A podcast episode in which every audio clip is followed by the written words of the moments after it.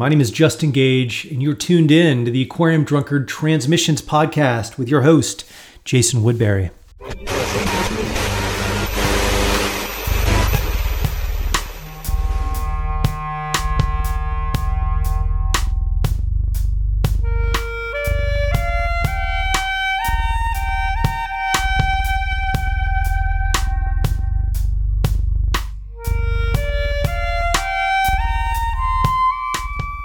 Thank you for joining us once again here on Transmissions. I'm so glad to have you here.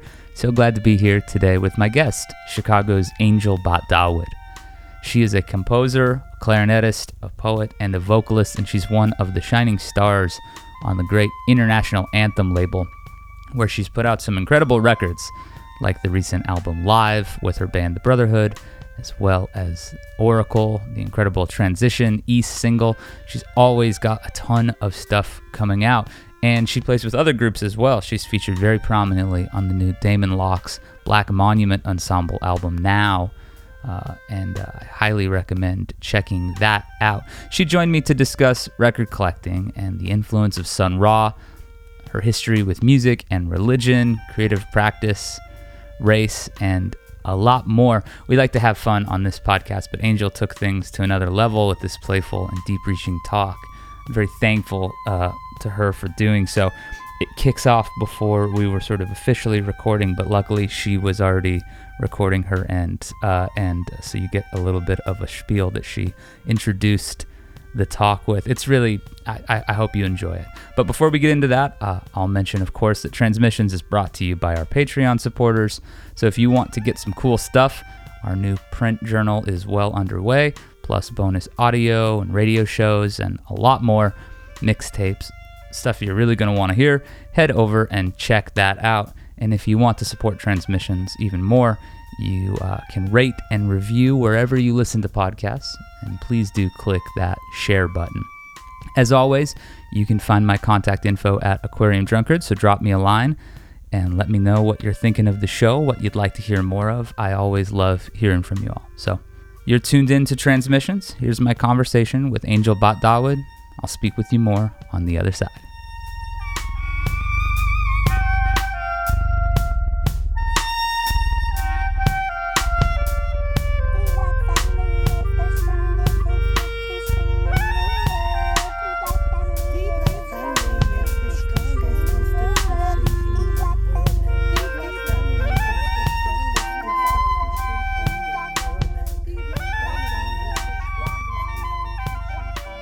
You habitually have a platform that tells you that whatever you got to do is has to be in a minute, why did they do that? Why?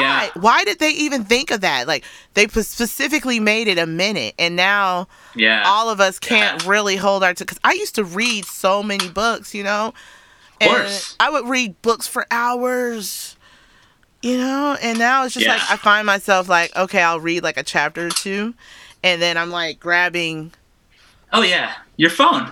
You're scrolling. I, I do the same. Yeah. they got us, man. So we, that's why it's important that we have we if we're gonna be in this, it's not about shutting it down. It's like no, no, no. How do we preserve our humanity in this? It's a Yeah. rhetorical question, Yeah. but it just We- has to sit there in your mind at all times. Yeah, that's a great point. Well, are you are you recording on your end? Yep, I'm recording. I am too, so we'll just dive in if that sounds good to you. Dive in. All right.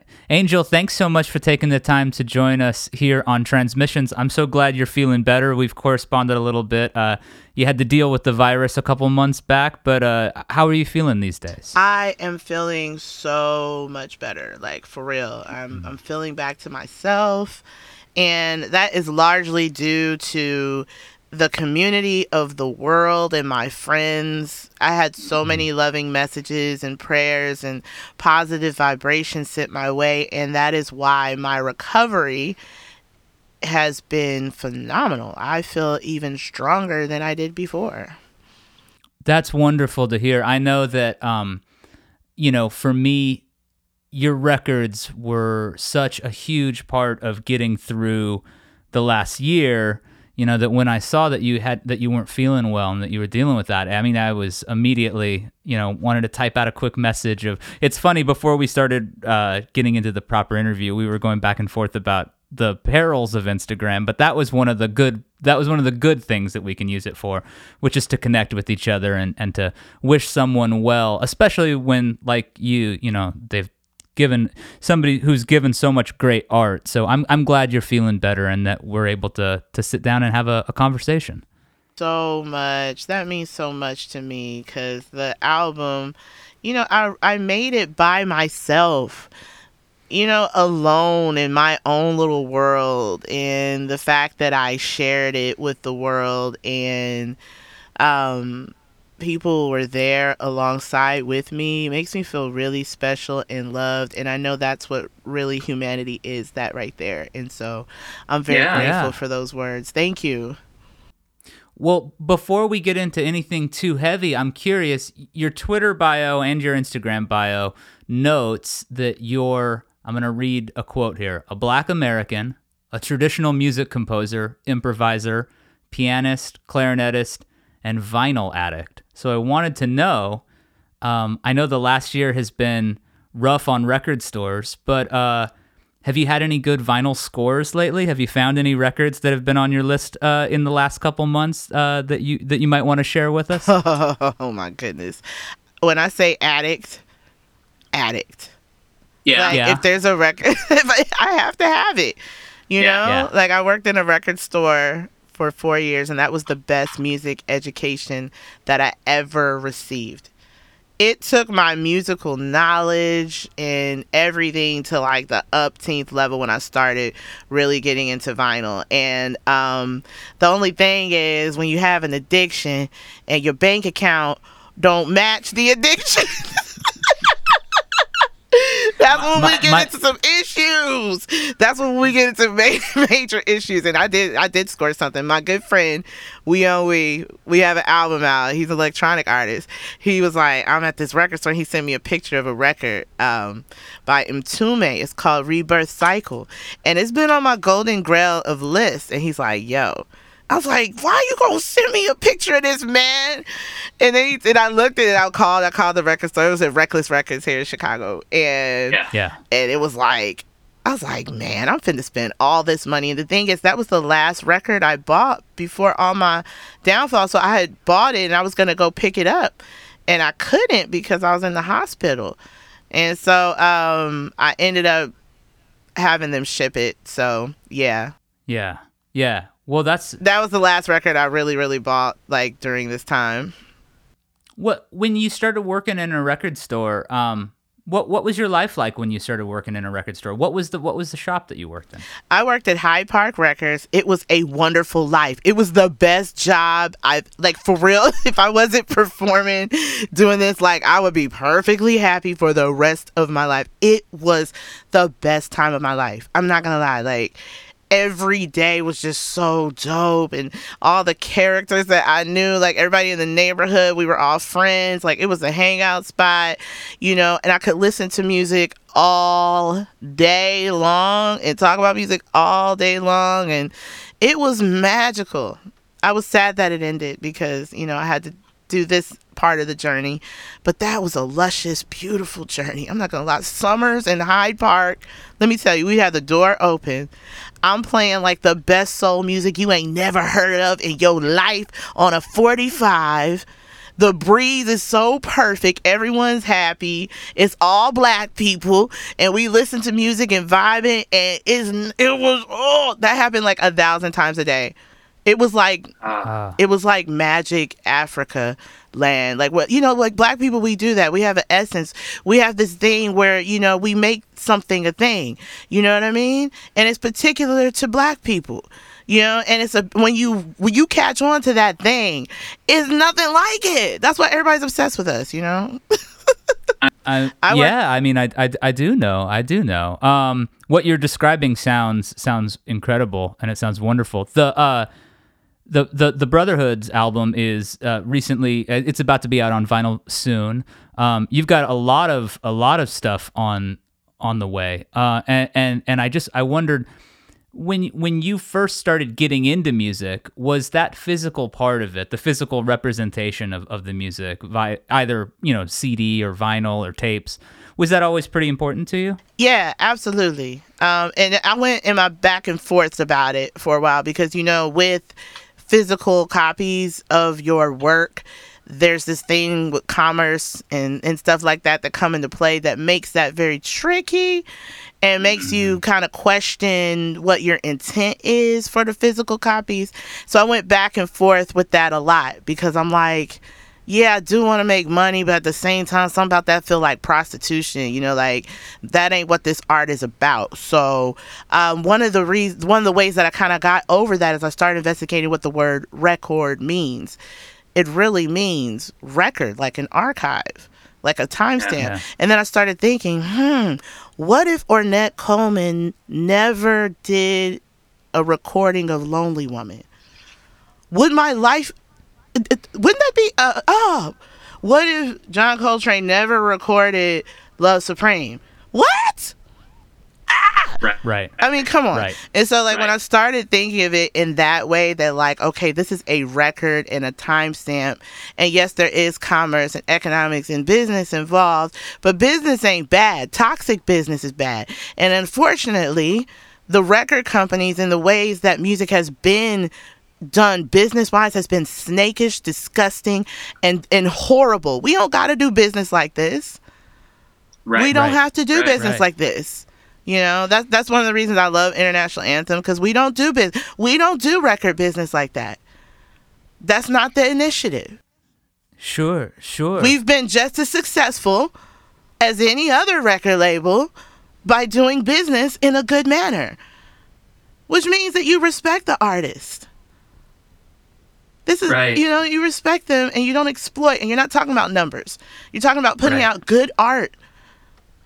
Well, and you look at the you look at the catalog of International Anthem and the people you see, you know, Jeff Parker. Come on. Uh, so, Black, Julius Black Paul, Monument Ensemble. Right. Jaimie Branch, like the musicians on this label, and I'm not just saying it because I'm on the label. I'm like, I was a fan of these musicians before I got signed.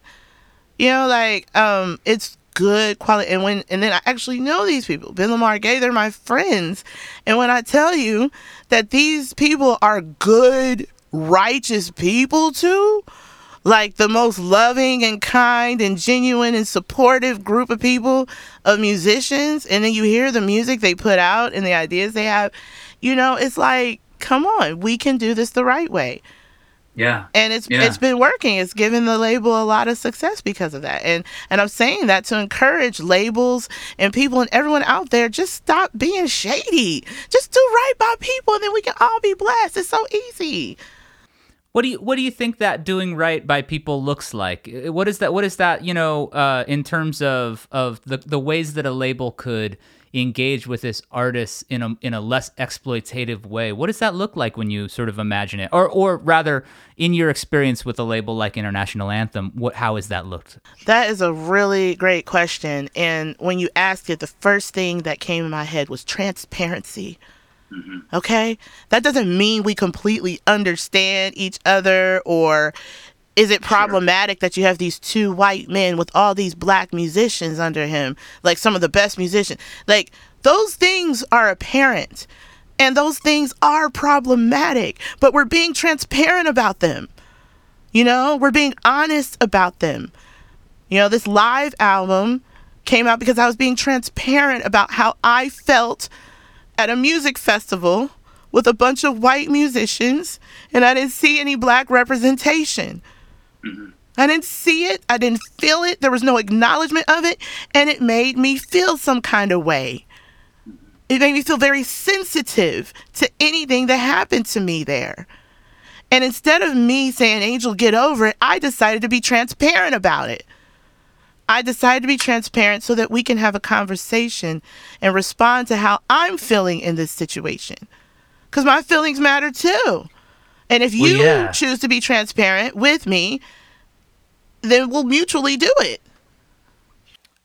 I I think that that I think that that's a that's something that has been lacking from so many of the conversations about race and music is everybody being willing to let their you know the sort of um, the sort of guardrails that people put up to maintain certain power dynamics and to maintain a certain you know and, and and part of it is just because that's what people think that that's how things are done or that that you know to to to make it in the music business you know it traditionally has required uh, a pretty uh bru- required a certain kind of brutality in Yes. some ways, you Ooh, know. So- brutality. that's a great word. Yeah, it is but at brutal. this, but at the same time it, it, it could be as you're describing so much better. And it could be so much more uh, communicative. And i think that that sort of thing that you're talking about in terms of transparency and honesty um, i think that that now is the time for that. It feels to me like in everything in politics in in in let's be real and let's actually talk about what what's what's really wrong or what's really bad, you know. And I might say something different than you, but if we're meeting halfway, I mean that's where something can actually happen. And I feel like you know, for you as a as a musician, you employ a lot of different um uh, methods of working. You, you you do you know composing and notation and all that. You also improvise, and and I wonder if for you, when you got into the world of, of free jazz or improv improvised music, when you got when you got involved in that, did it feel to you like a representation of the the way a creative partnership could work? In that, when you're in that space and when you're in that that zone with other musicians it requires you being fully present in what they're doing and then them also being fully present in what you're doing and i just wonder when you got involved with that kind of music did that did that feeling strike you as something you know Absolutely. Just as you described it, um, it was the missing sauce that I needed in my musicianship. You know, because uh, majority of my life, I had like all these kind of um, confidence issues about me as a musician. You know, very judgmental, critical. I'm like, oh, I'm not that good. All I know, you know, all of that bull. And um, it was like, and I knew how to read music. And you know, I, was- I was studying classical first and foremost before I was even into jazz, because jazz just seemed like that harrowing, like complex thing I couldn't get, you know. Um, but I was always listening to it, and uh, yeah, the the free jazz scene was what was like the sauce that I needed. Once that glued with my already kind of classical background, it was a wrap. And but I really think that what the free jazz did was it freed me from those twisted ideas I had about what musicianship is. It freed me to a point where it's like, look, I'm just being me, and I just so happen to have a clarinet in my hand. I'm just being me, and I just so happen to be at a piano. I'm just being me. I just got you know the spirit, and I'm just I'm just being myself. And it was like as soon as the free jazz unlocked that part of me, I don't feel like I can ever do a wrong note. I'm like, well, hey, that one was supposed to come out then.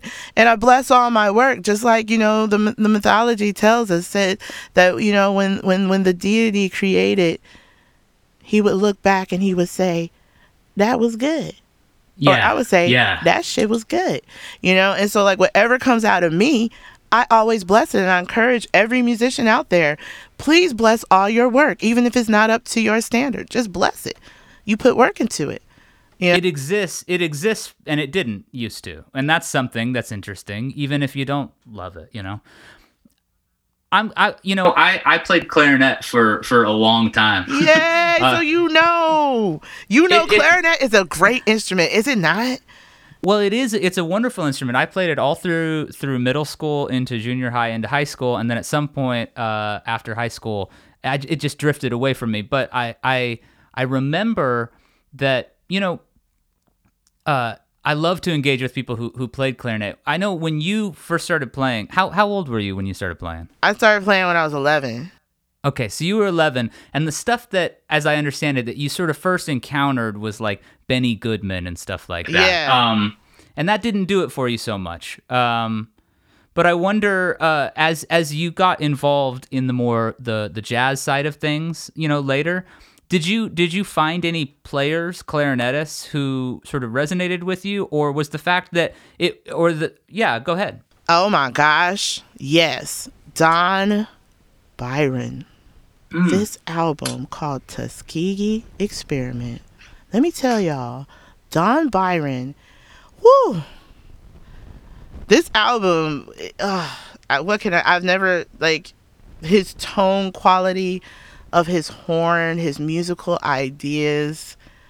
Um, Yeah. It's just, it's a wonderful album. It came out like in the 90s, um, but I, he's still definitely doing music now. And then, of course, I have to add Shabaka Hutchings because everybody knows him as a tenor player. But, Shaka- but Shabaka, from what I've known, he started clarinet and he's classically trained in clarinet. You can hear it, you know. So, and I think it's on his Birth of Creation album. There's this great, I, I, I think, I think that's the name of the song. But anyway, on that album, it's a song where he's like overdubbed bass clarinets, uh, crazy bass and clarinet all together. It is ridiculous. So Yeah. uh yeah, contemporaries, those are like people who I'm like, yes. Yes. Wait. when when you kind of connected with the the instrument, you know, the the Benny Goodman stuff didn't do it for you so much, but classical music did, Mozart and stuff like that. How did you how did you how did you first encounter that music? Was it just while you were in band learning and studying? Yeah, it was all of that. I always loved classical music and I always loved uh, musicals. Like, so I would always go to the library um, and I would check out all the music I could, any kind of music. And so I listened to a lot of opera and classical. I was ashamed of it too. Like, people be like, Angel, I was, because it was like, man, you know, people th- wouldn't think I was cool because I like classical music. And um, so I, Ah. I wasn't feeling Benny Goodman. Cause I'm like, man, because I really didn't know what the clarinet was. And I really thought that Benny Goodman was kind of like corny and whack. And so, uh, but I knew Mozart. I love Mozart because Amadeus is one of my favorite movies. And I was like, oh, Mozart clarinet concerto. You're like, yeah. So I started listening to that because what I thought was, what, as a kid, to me, scales and somebody running up and down scales and doing all that, I thought that looked like some superhero stuff. And I was like, wow, I'd love to, you know, I always thought it was cool to see the violinists go crazy, you know, and, and I was like, that was the first time that I heard, I didn't know that the clarinet could go crazy like that. And it was clear, it was Mozart's clarinet concerto. And I would listen to that tape in the morning. I would listen to it when I go to bed. I would listen to it like all the time, every day. I begged my mom, I was like, mama, can you take me to the music store so I can get the printed music? I learned the music. I was just like, so, and, and it was like a video game Right. all the time. My parents wouldn't let us go outside. They'd be like, no, read a book. you know, so I'd be in the basement just going to town. That's awesome. Your your parents were uh, your parents were Christian missionaries, right? And you spent part of your youth in, in Kenya. What what were your years there like? Was wonderful, magical. I know it sounds like everything in my life, but it's magical. But I have to say, it is like living in Africa was. I'm so, I'm so grateful for both my mom and my dad for taking us to Africa as children. It was wonderful. You know, uh, we had like all of these uh, fruit trees around our house. All we did all day was run around barefoot, climb trees, eat mangoes off the trees, collect chameleons, and and you know just have like these. It was like a kids' playground. You know, you play outside all day with your friends, and it was just like we had chickens and a goat, and you know, it was like it was magical. And just to be in Africa, to be a little black girl, and all day, every day, my feet get to touch black African soil, that ancient, beautiful earth. You know what I mean? Like, uh, yeah, that was a blessing from the Most High for sure. It sounds idyllic. Um, when you when, when you came back to America, wait, so were you born in America? I don't want to make assumptions. I was born in Georgia. My parents, my, my, my mom's from Georgia. My parents met in college and they got married. But my dad is from Kentucky, Louisville, Kentucky. So I was born in Georgia, but I lived in Louisville. You know, that was, uh, that's where I guess would say my home base is. And then we moved to Kenya when I was seven. And then when we came back, we were in Louisville for a bit. Um, and then we moved to the Chicago area in my teens, like around 15. So I was we moved around quite a lot, I guess. That's a that's that's a fair amount of, of moving around, but it, but I, I'm curious. You know, at some point, you're you're I, I read, um, that your parents became involved in the Black Israelite movement and the sort of the Black Hebrew uh, school of thought, and that you kept kosher and that you did all this other stuff. Was that after coming from Kenya? That happened when we came here to Chicago. Hmm. That was a Chicago thing. Well, yeah, and I'm I'm curious. Did that did that inspire to some degree a shift in, in your own thinking about the way you could explore uh, various you know sort of uh, traditions and and and and that you don't have to maybe necessarily because I'm just thinking about being uh, the the child of missionaries in a place and then sort of them going in a whole new direction not a whole new direction but It was exactly what you said. It was exactly I mean like for real, like you're really good at this cuz like that's exactly what it felt like. It felt like um a shift in myself, you know, because I was you know, as a child, you kind of just believe what your parents believe. You're like, okay, that's what it is. Da, da, da. And then when your parents stop believing the way that they taught you one way to believe and they're believing another way, then I'm like, there's another way? You know, Right. it's like that was the question that started popping in my head, you know, because I already had established that I have a relationship with God. I just do. I always had. And I don't think that's ever going to go anywhere. I like it. It works for me. So um, I'm not going to stop that. And so I had already had that. And I was just like, but there's all these other ways that people think about have you know when you believe in God. And so it took me on several different pathways and and and I kind of take a little bit from everything on a personal level cuz I can kind of see not kind of see but I can see a lot of people's logic of of why they believe what they believe. And um I I kind of collect all the parts of that belief that are beneficial universally, you know? You can't go wrong Yeah. with that. Yeah, yeah. I think that there's like um the beauty of multiple traditions is that we get these different lenses to see things through. And and then another beauty of it is that in all that diversity and all those differing things, you notice all these commonalities. And Right. so synchronicities, yeah. and it, it re- yeah it really is in both of those things are so valuable to understand that there are different ways of seeing the world and that there are shared ways of seeing the world and i think that religion and and that's one of the areas where we really get to explore that but i read a great interview with tone glow uh, you that you did with with tone glow which is a a a great newsletter that I suggest everybody listening get into. But um, you talked about praying before you play, um, and I wonder if that ties into what you're talking about about sort of blessing uh, your your your creative endeavors. Yeah, exactly. I don't do anything without prayer. Even this interview, I pray before I do it. Why not? See, we're all just creatures of habit. And really, honestly, religion, that word comes from the word to bind. To bind means it's, it's like almost like a, a machine to help bind a hat. You know, like if somebody doesn't know how to walk and they put those things on their, like kids with polio, you know, they would put those things on their legs. They needed something to kind of bind them to help them walk. But eventually, like, you know, Forrest Gump, he, did, he eventually didn't need them, right? He ran, and because he he already been bind into a habit, so now he don't need them little brackets anymore. See, that's what religion. Religion is just the brackets, you know, but it's mm-hmm. not the thing. It's just there to kind of help guide you and guide you into a certain habit. Eventually, you ain't gonna you ain't gonna really need it because you're already gonna be doing it naturally. You know, so I'm all about developing habits. You Yeah. know, like we Yeah. have a bad habit called racism. All right, it's bad. It's bad. Yeah. So we have to work on, you know, we're gonna have to bind it in something so that Well- we can get on the pathway so that we don't do that anymore, you know? Yeah, yeah. I think it's a it's there are stories that our culture has told itself about itself for a very long time that um, we are now it's getting harder and harder to suggest that those stories are correct because we because we know and we see every day all these different ways that that they aren't you know um when I think about what you're what you're saying, you know, religion is uh, there's a writer I really like to engage with on Twitter, and we've spoken a lot. Uh, his name's David Dark, and he talks about how religion is what you do. It's your practice, you know?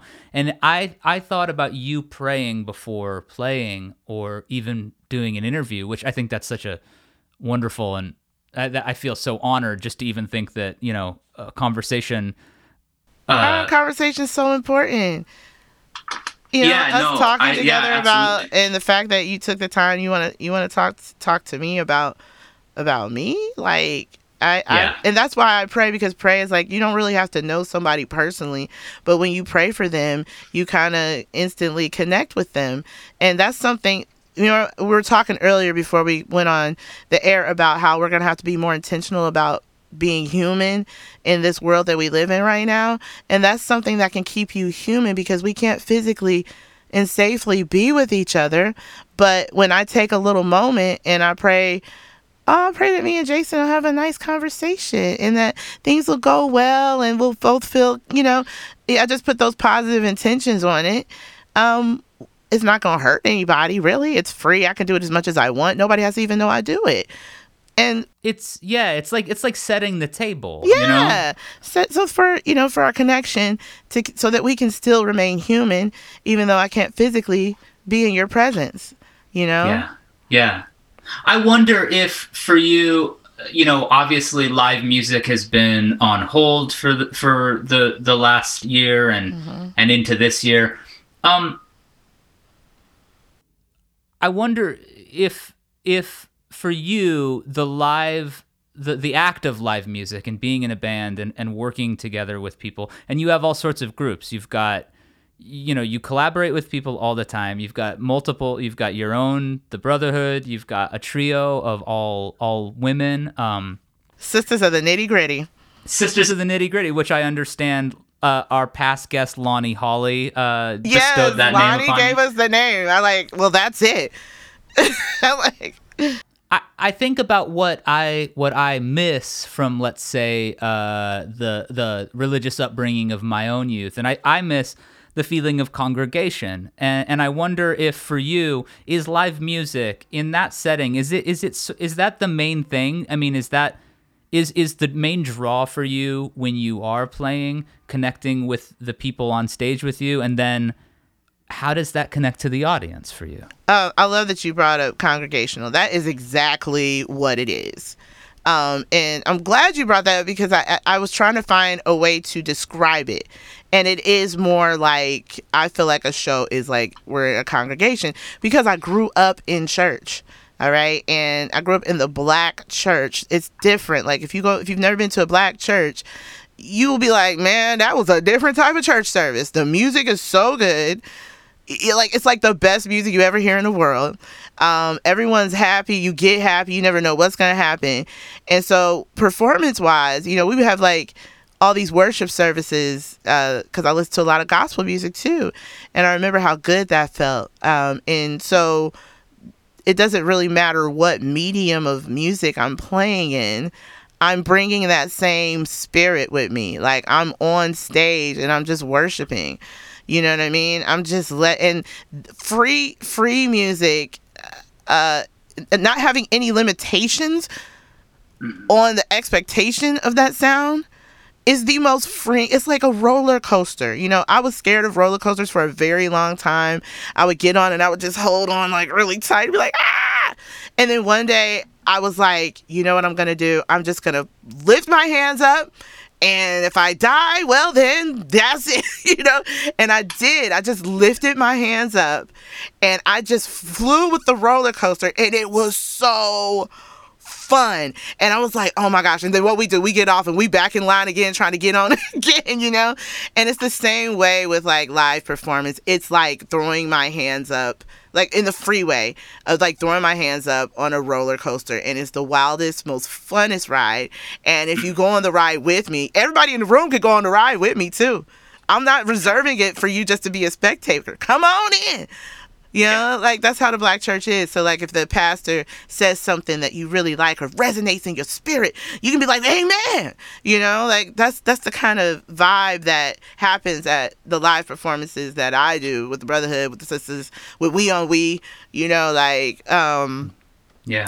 it's yeah. just I'm curious. You at some point, you know, started making beats and things like that, in addition to to playing clarinet. When did when did that enter your life? Um, that happened. So that uh, there was a, I was a time point in my life. I was in my early twenties, and I was just like really, I was like unemployed. I was just not thinking good about myself. I hated my life.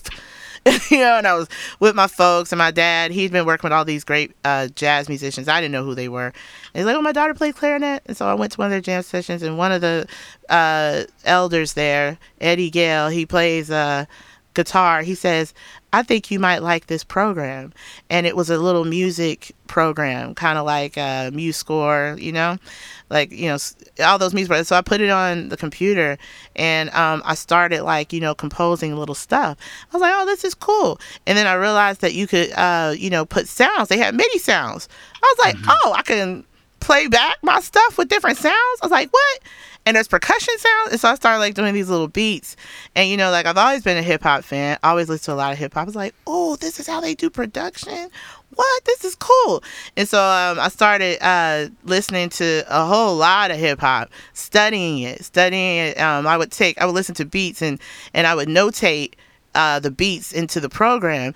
And then I figured out a way that I could take and, and uh, export that into mm-hmm. a file. And I was like, oh, Oh, yeah. now and then that was like early 2000s, you know, when like home studios was getting big, you know. So I went to like CompUSA or something. I bought some little cheap little $30 home recording thing, put it on there, and I started going to town. And I was like, this is cool. This is so fun. And it was my saving grace because, you know, that was a hard time in my life. I didn't feel good about myself. And it was really like I would come home from work or you know out i just didn't feel good about myself and but i would go into my little closet my little room and i would be doing these little beats for hours and then i started studying hip-hop as a as an art form because I was like, man, I wonder what it'd be like if somebody rapped on my shit. But I didn't know anybody, and I was like too scared right. to show anybody. Hip hop's intimidating, and I'm a woman, and I was like, ah. so I was like, I'm gonna have to rap on my own stuff. And so I started like listening to a lot of Nas and some of the you know the hip hop artists that I really really loved and respected lyrically, and I started taking their rhythms um, of what their words, and I started notating them. And then what I would do is I would erase their words and I would put my own because I was like, nobody's sure. gonna know that I just took I. But it was just a way of me to learn learn the r- rhythmic pattern because hip hop isn't rhyme.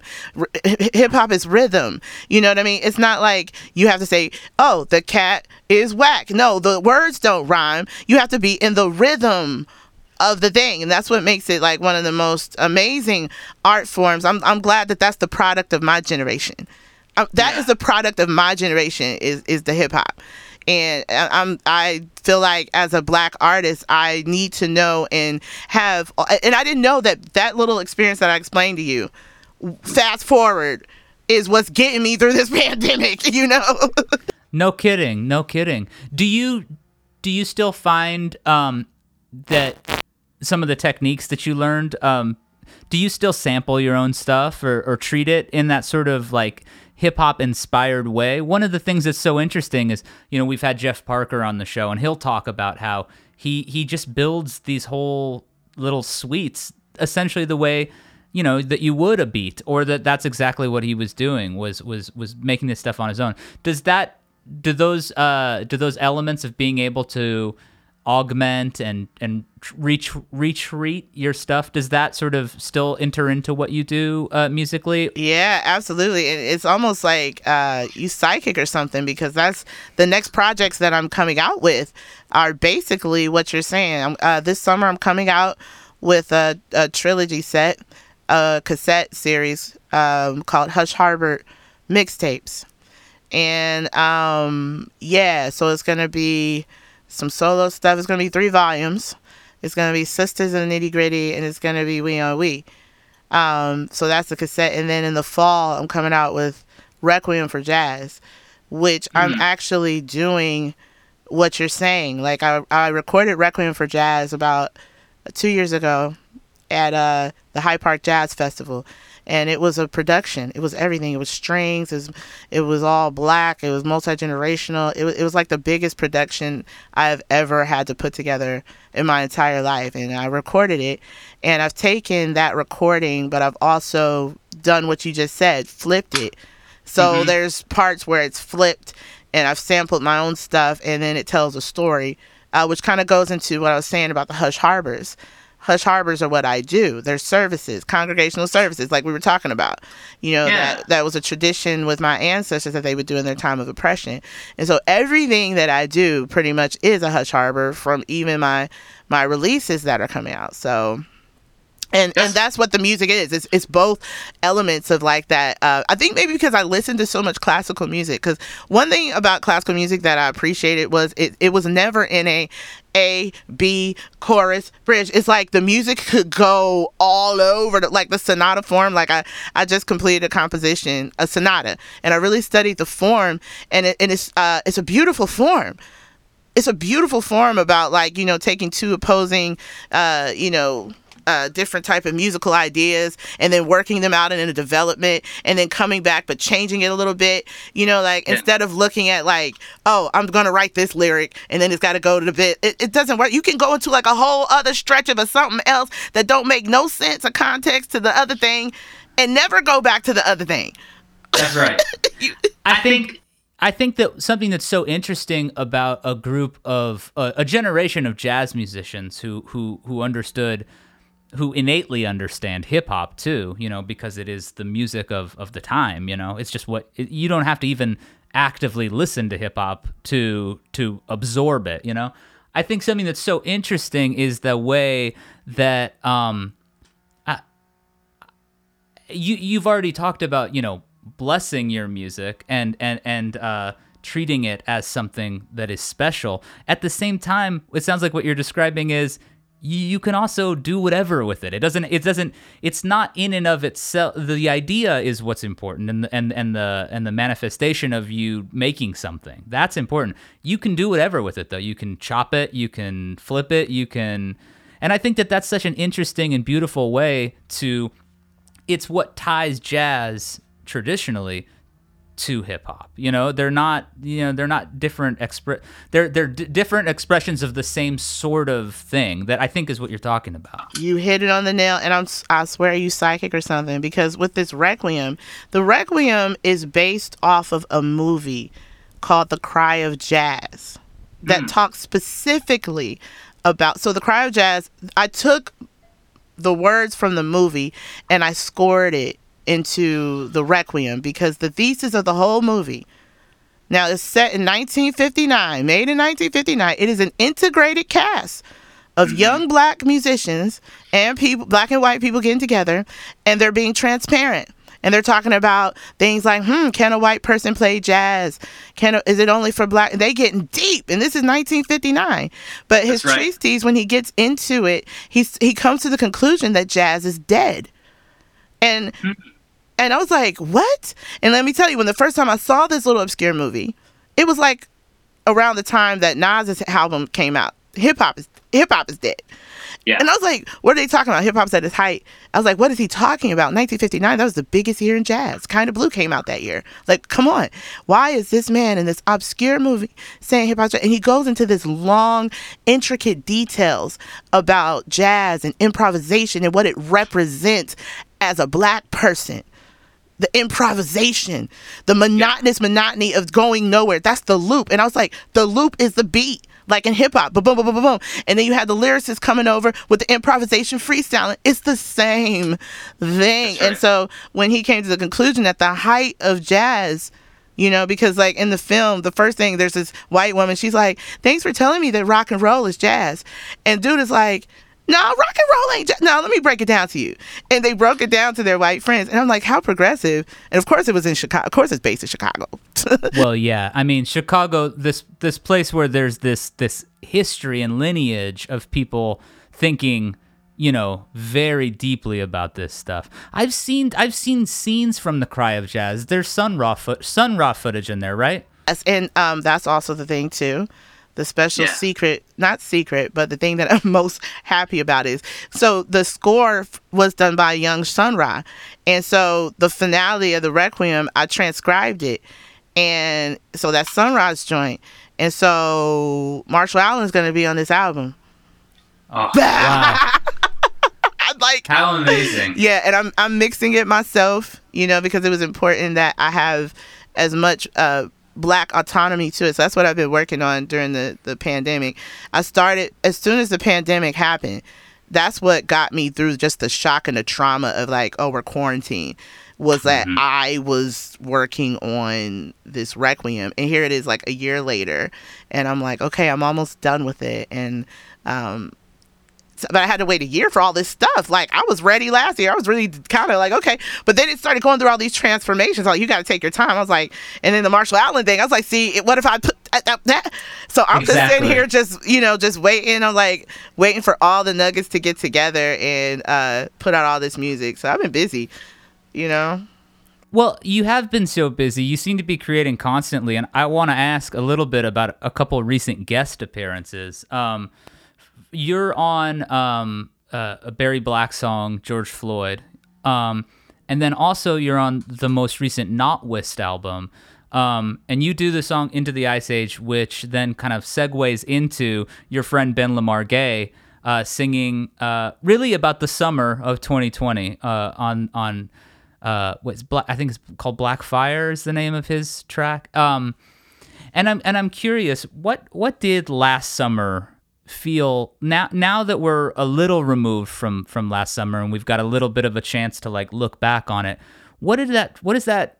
When you look back on it now, how does that? How does it feel to think about that time? Oh, it feels uh, spicy. It feels like, uh, you know, um, see, I always felt like that. You know what I mean? Like, I would be like crying every, i, I had this habit that I developed that every night I would go to bed, I would watch police brutality videos. You know, I'd been doing that for a few years like years and um because I wanted to make sure that in my that my heart always still felt tender about that and didn't feel desensitized from that and that I still wanted to know that I cried about stuff like that. And so I would before I go to bed watch all that and and see how so many black people are mistreated. And then for me doing that years and then to have this summer where it was like, oh, now everybody is forced to relook at this, you know, and um, it inspired a lot of music. When so with Barry, with Barry Black, you know, that was just a radio opportunity that came up during that time. Um, where and I thought it was a cool thing because they were trying to respond to how COVID is, and they were like, let's do something different, like bring these two artists together who are in different countries and and have them make a track in 48 hours. That was the I was like that was the challenge. I was like this is so cool. I was like yes, let's Yeah. do it. And so linked up with Barry, we automatically hit it off. We knew it, it was like oh my goodness, we're about to do something cool. And he hit me up and see he's from Manchester, England. But that George Floyd thing affected black people all over the world for some reason. All over Yeah. the world. And he was like, Angel, I'm like, I feel like we're right in the moment. We should just directly respond. I was like, that is the most appropriate and wonderful thing to do. And so to be able to be in the very moment of like when all of that was just because it was that on top of oh my goodness, we're in a pandemic, like some science fiction movie. It just felt like World War Three. Like you know, Yeah. and to be in all of that explosive rage and have the opportunity to connect with another black man, a black man all the way on the other side of the universe and us respond, Yeah. it was it was Yeah. fantastic, you know. Yeah. do you do you feel like um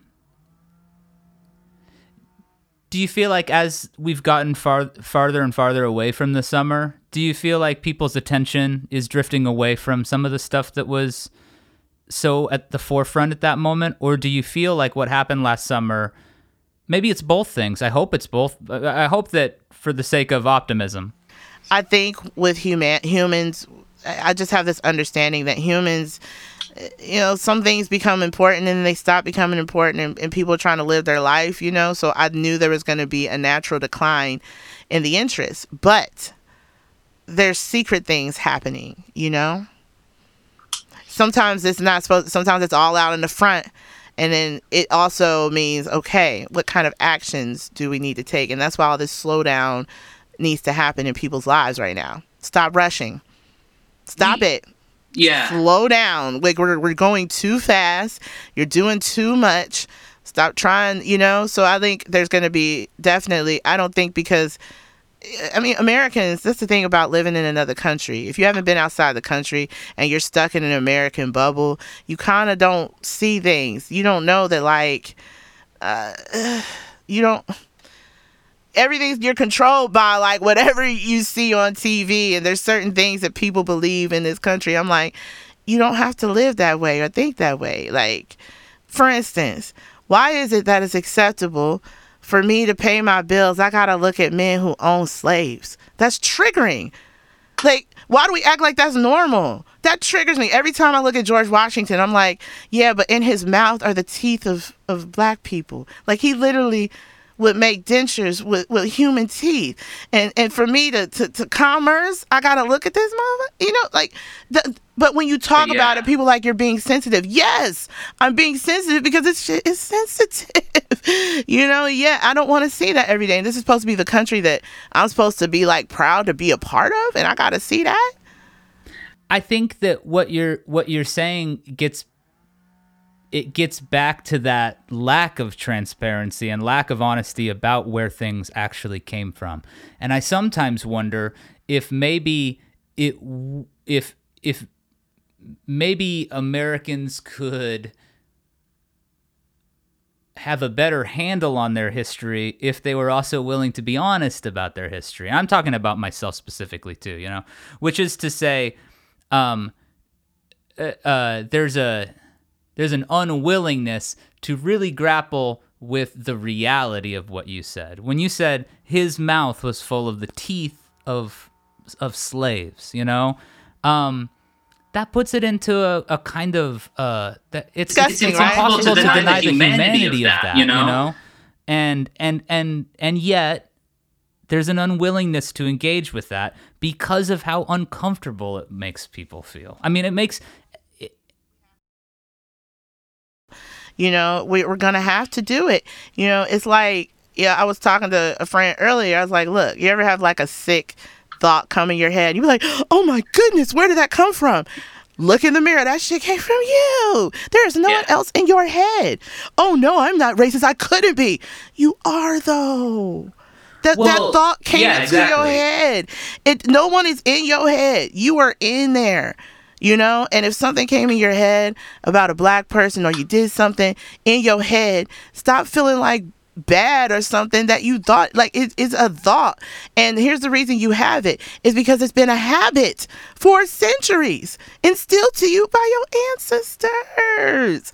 They put it in yeah. you from birth. You keep doing it over and over and over again because it's a habit. And so you have to ch- to change your habits you have to think another way. In order to think another way i have to bring it up to you so you maybe you didn't know Maybe they know how uncomfortable y'all make black people feel sometimes. You're not trying to. I'm like, yeah, but that statement that you just said made me feel utterly uncomfortable right now, and I don't even know how to tell you. Well, your yeah, presence I mean, in my, kind of... you know, your presence. If I'm like in a room full of black people and you come in, I feel like there's a part of me that I can't be myself sometimes. That's not your fault. That's our ancestry. That's the fact, you know, like you said our pre- the president that you you love, like like your Thomas Jefferson and them had a whole black family that he kept hidden. You know, like come on now, like and, and that's supposed to be America with all these different races and people from all sorts of all over the world here. No, it tells you who's in charge. It tells you that it doesn't matter if it's Donald Trump or Joe Biden in office; those are still old white men them both of them grew up in an era where there was colored and white and they benefited from that. So even though they're progressive now they don't say they don't think that they grew up that way in that culture. And so there's elements of the way they think that are still there. Well well well sure well sure. And i think that a lot of people probably thought that when we had our first black president that that that it was a true signal that things had changed. But but it wasn't. It, it, it, was part of it, right? Like it was, it was, it was it was an incremental thing. But then for the first black president to be followed by perhaps the most outspokenly white nationalist president that we've that we've ever had. Well, that's not actually true. He's not the most outspoken white nationalist. Yeah. He's one of many, but But in recent history, you know, we hadn't seen somebody like that take over. So it's a reminder, I think, about what you're talking about, which is that those dis- those uncomfortable truths that exist at the core of our stories, I think without true examination of them and without real willingness to sit in an uncomfortable moment with a person. Like this is like I, I don't feel uncomfortable with you right now, but um Part of this is an uncomfortable conversation. I feel Well, it. right. Because I, I always feel it. I was like, you know what? I'm just going to do it though. Because it's like, it's uncomfortable. It's uncomfortable because automatically, you know, people don't want to hurt anyone. It's like, I ain't trying to hurt anyone. I just want to live. I'm like, yeah, but we have a culture that that was built off of hurting people for centuries you know so this ain't about nobody's fault this ain't about good or bad this ain't about a solution this is about what it is. It's about us talking and that, that's part of it right? I think there's a thing that a lot of people feel uh, i you know i don't want to speak for all white people because i can't you know but um but that feeling of of well what if i don't say the right thing? Um i don't want to sound glib but i think in order to have true open conversations, you have to be willing to not put your potential embarrassment or discomfort. yeah that's At pretty the- selfish don't you think the- i think that's really fucking selfish because the Yeah. thing is if you're denying me an opportunity to have the shit hit the fan that's that's denying a friendship part of me like it, in any relationship that you have with a person and you've got some issues or misunderstanding with that person you're supposed to go to them and be like, hey, da da da da da da da.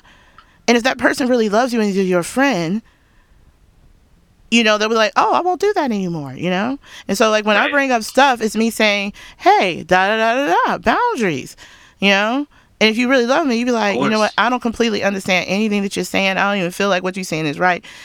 It's called validation. Now, I learned how I learned validation techniques because I was in a relationship with a person who had a very serious personality disorder.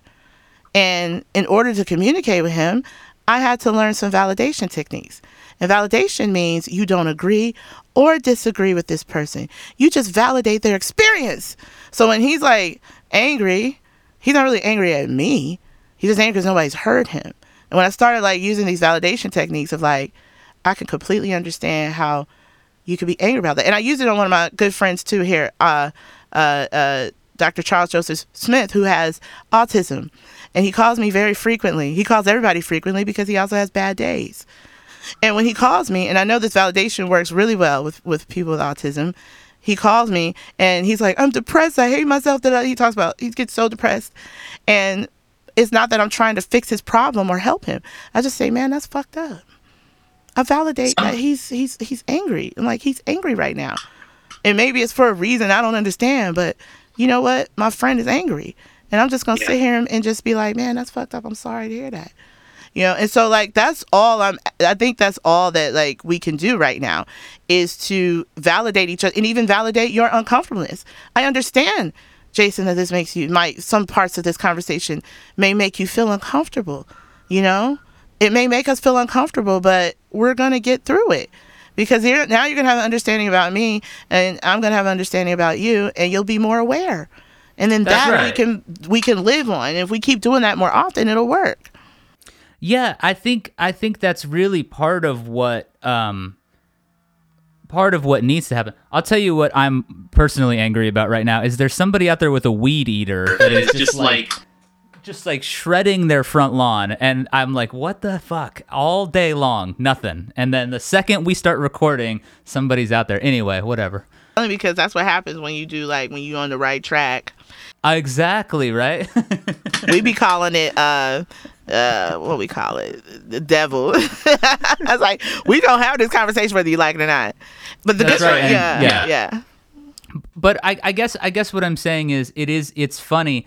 Um, because of the nature of of and we talked uh, before again before we I, we should have just started I should have started recording everything we said so that everybody could have heard it about about social media but you know it, there's a there's a there's a fear among almost everybody that you're going to say something wrong or you're going to and I don't I don't mean strictly on a race thing here I'm saying in general people are afraid uh, to to to, To say say the the wrong wrong thing. thing. I feel like say the wrong thing then. And then That's let's exactly let, it, right? Let the shit hit the fan. Let it let let's let loose. I used to be the same way. I'm avoiding conflict, and I'm like, no, let's let loose. Cause I, what I find is that it just it, it just is better. Then you don't have all this pent up oppression. You know, you have to be uncomfortable with being.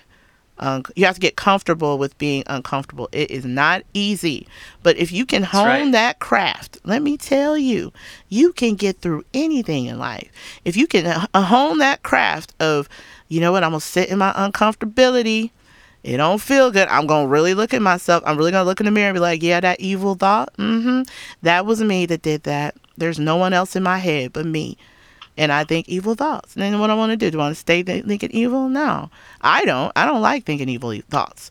And so then I have to put. I, yeah, I don't like it. Some people like it. Those are called You the gotta- wicked. Now, if you if you wicked, I'm not saying you can't stop being wicked, but the righteousness will prevail. And a righteous Yeah. person, it ain't. Here's the definition: righteousness don't mean you don't fuck up and that you don't do things wrong. No, no, no, no. Righteous means you are uncomfortable when you're doing wrong That's right. you're uncomfortable. He's like, oh, I don't feel right. Uh, that is a good sign. If you are doing something wrong and no one can tell you what right or wrong is, you know when you're wrong. You know. Uh, you don't need no right. one to tell you that wasn't a good thing to do. You know, so you, I leave that to other people. I'm not here to boss people's lives. That's one thing I never really liked about church because they be telling people, "Don't drink, don't." Da, da, da. I was like, look, I don't know what people need for their lives. Me, me I too. have no idea, you know, but they know in their heart when something ain't right and you know when something is wrong. So That's right. wh- whatever you sitting in, you know, look at yourself and stop being afraid to make a mistake. Let's make mistakes together. Sunrise got that song. If you make a mistake, you did something wrong. Make another mistake and do something right. Make a That's right. mistake, you do something wrong. Make another mistake and do something right. Yeah, uh, that's ex- you're exactly right, and and that's what Sun Ra he wrote all the time, right? About angels and demons at play, right? We all have to wrestle with the things that are happening inside of us, and some of them feel bad, and some of them feel good, and but it's all it's all in there. All you. There's Yeah. no one else but you. That's right. I don't even exist. Like people think they're so important. Ain't nobody thinking about me. I'm thinking most people are thinking about themselves 100% of the time. Why? Because it's just you. and, and everybody that you know is just there for you to figure something out about yourself. Yeah, whether we know it or not, sometimes whether we know it or not, sometimes we we are accidentally maybe conditioned or maybe on purpose to think of ourselves as the main character in the movie and everybody else is the supporting cast, you know. I get it. It's I do. I mean, but it's Yeah. true. This is the angel show. Like, in fact, I've even had like little visions. Like, like when when I've had like a really nice day. Like, I remember I was at one apartment. I was walking home. It was a beautiful Chicago day. The breeze was just perfect, and I saw the credits rolling up. Directed by Angel, starring Angel. I made it, Angel. Cinematography, Angel. I saw the soundtrack, soundtrack by Angel. and I was just like, and I do that every now and again because it's true. It is just you. That's why you have to be you. Because like no one can be Angel but me. No one has my DNA but me. No one has your DNA but you. Why would you want to be anyone else? It is Right. your show, and if I showed up in your show, that's my guest. Ex- that's my guest appearance. You know, guest starring, and I. You know what? It's an honor to make a guest appearance in people's lives.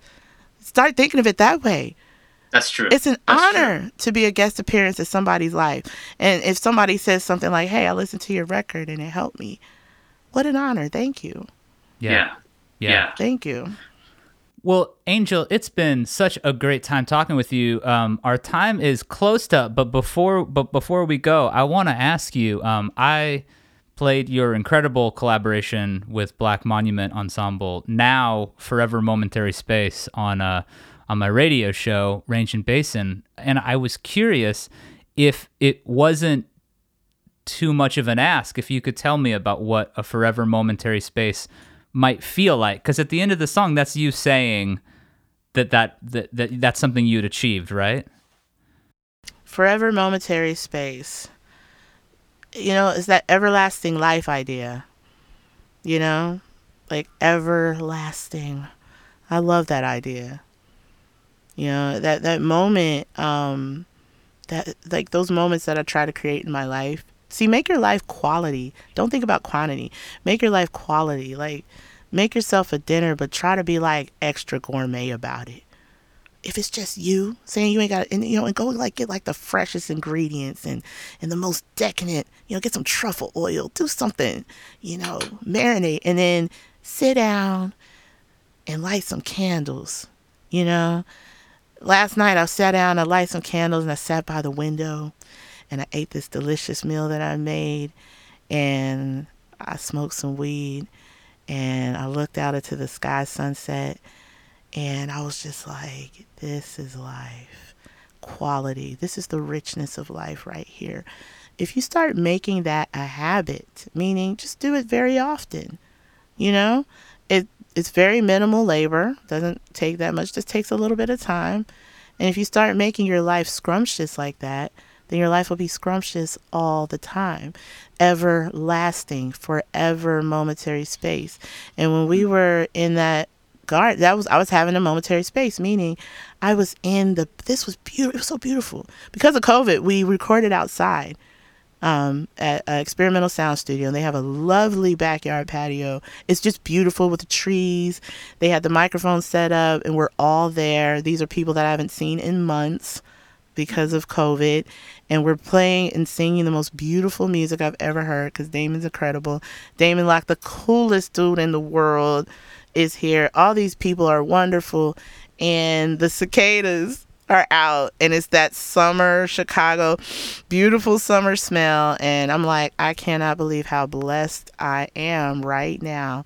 And so you want to hold on to those cuz like right now I can always go back to that space, you know. So now yeah. now is always pre- now is right now. Make it make it a habit to make your life juicy.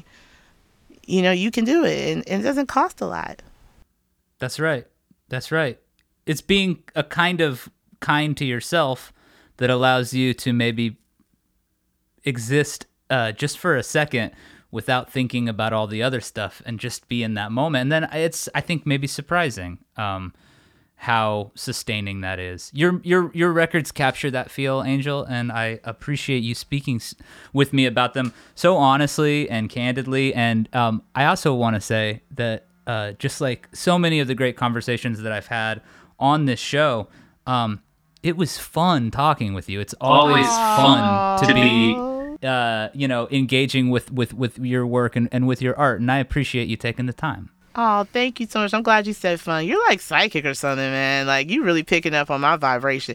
Like you really picked up on my vibe. Like everything you said, all the questions you asked, are I'm like, yes, that's exactly how I and fun the reason i'm saying is because i always tell people if it's not fun i'm not gonna do it i'm sorry y'all but it's, i don't uh, do boring things like life has to be fun for me if it's not fun i'm gonna say no i'm sorry actually I, i'm not for- sorry I gotta have fun. I I, for, I forget who said it, but they said I don't want your revolution if I can't dance. You know, which is a which is a true thing. You know what I mean? Like you have to be. This has to be for me. The reason I like talking about this stuff is because um it's joyful to talk about uh ways that things could be better or less uh stuck. And nobody makes it. Nobody makes the world except those of us who are in it, you know? And so we can make it different too if we if we if we want to. And I, I think it if we try. That's what Sly and the Family Stone said.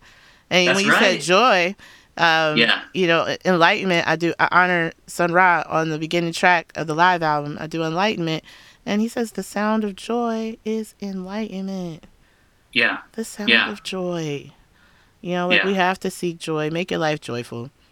And yeah. if we do that, we'll be fine. All right? Just do that. You don't have to figure out all this other stuff. Just try to find some way to make your life enjoyable. Yeah. That doesn't harm Well, you're- or others. Exactly, exactly. Well, your records help help on that front, Angel. Thank you so much for taking the time. I'm so Thank glad that we were able to make this happen. yeah, me too.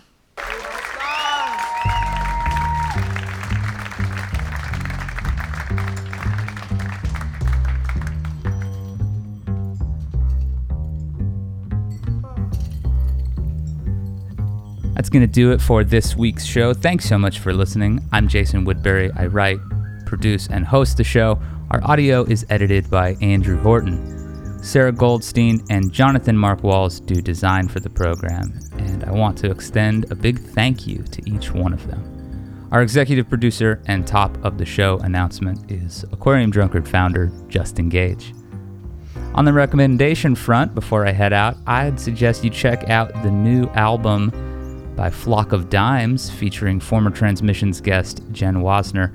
It's called Head of Roses, and I am obsessed especially with the second song on it. It's called Price of Blue. So give that a spin. It's this ragged guitar thing that gets transmuted into this glorious, hyper colored pop creation. It's really daring, and uh, nobody is doing it the way Jen is doing it. So check that out.